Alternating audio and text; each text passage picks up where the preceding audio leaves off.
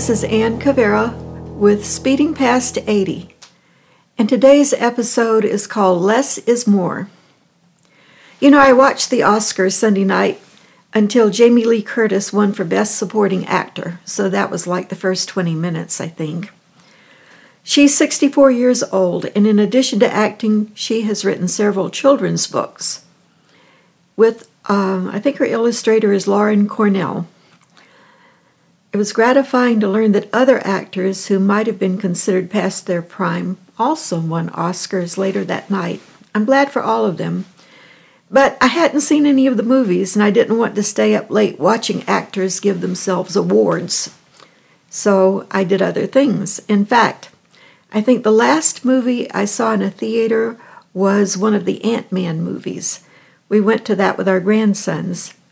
You know, I actually liked it. But with COVID and everything, well, I just haven't seen anything else since.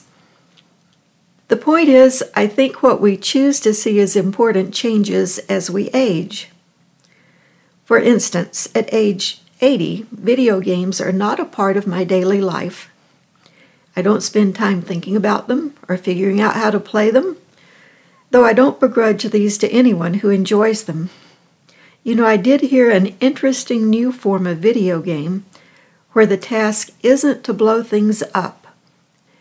The goal of these new games is to complete mundane tasks. Do you need to clean the fridge, wash the car, or clean a closet? Well, now there's a video game for that.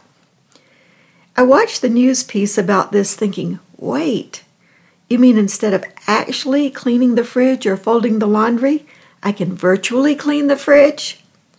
Well, there are only so many hours in the day. What happens to the real fridge while I'm getting my virtual house spick and span? The older I get, the more I want to focus on the real world. For instance, getting back to awards. What if we had a yearly award show for the most welcoming soup kitchen, or the most innovative orphanage, or we gave awards for the best ideas for ending hunger or homelessness? Awards for people and organizations making real differences in people's everyday lives. I have a small booklet called Embracing Simplicity, written by retired pastor Donna Schaper. She spells her last name S C H A P E R. I think the pronunciation is Scoper. I don't think it's in print now, but Reverend Scoper has many other books like Alone but Not Lonely and Approaching the End of Life I kept her little booklet because her writing is beautiful and full of wisdom. It's just 24 pages long. She talks about the toxic messages that often surround us and focused on three in particular.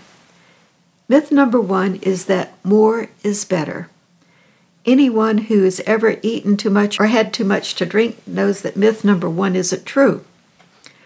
The second myth is that there's not enough when in reality there is enough if each of us take only what we need. The third myth is that nothing can be done about it, so why bother? She says there's plenty we can do about it if we simplify our own lives.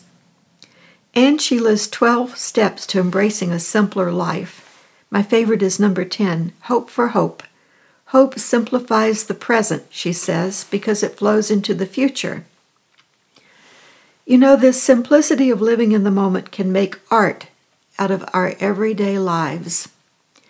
We had a neighbor that lived across the street from us, and she was a wonderful, unique person. I remember when we first moved here, uh, we went into the local Panera restaurant. There she was at a table, and she had spread a little cloth on the table, had put a vase there with a couple of flowers, and had her own silverware she often did this in restaurants. She made it an event. She was probably one of the kindest people I've ever met. And before she moved from the neighborhood a few years ago, she invited me to go with her to a beautiful park uh, right up the road from us.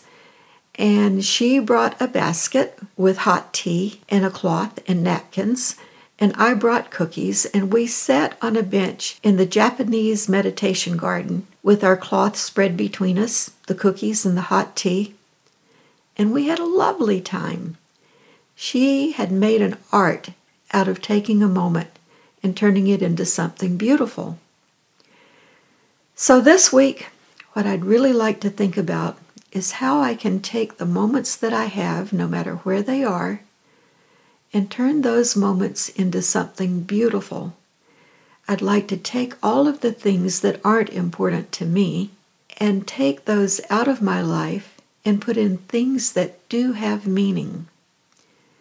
Less is more. Thanks for joining me. This is Ann Cavera with Speeding Past 80, and I'd like to invite you to listen on Thursday when I have an author interview with Glynis Nellis. Thank you.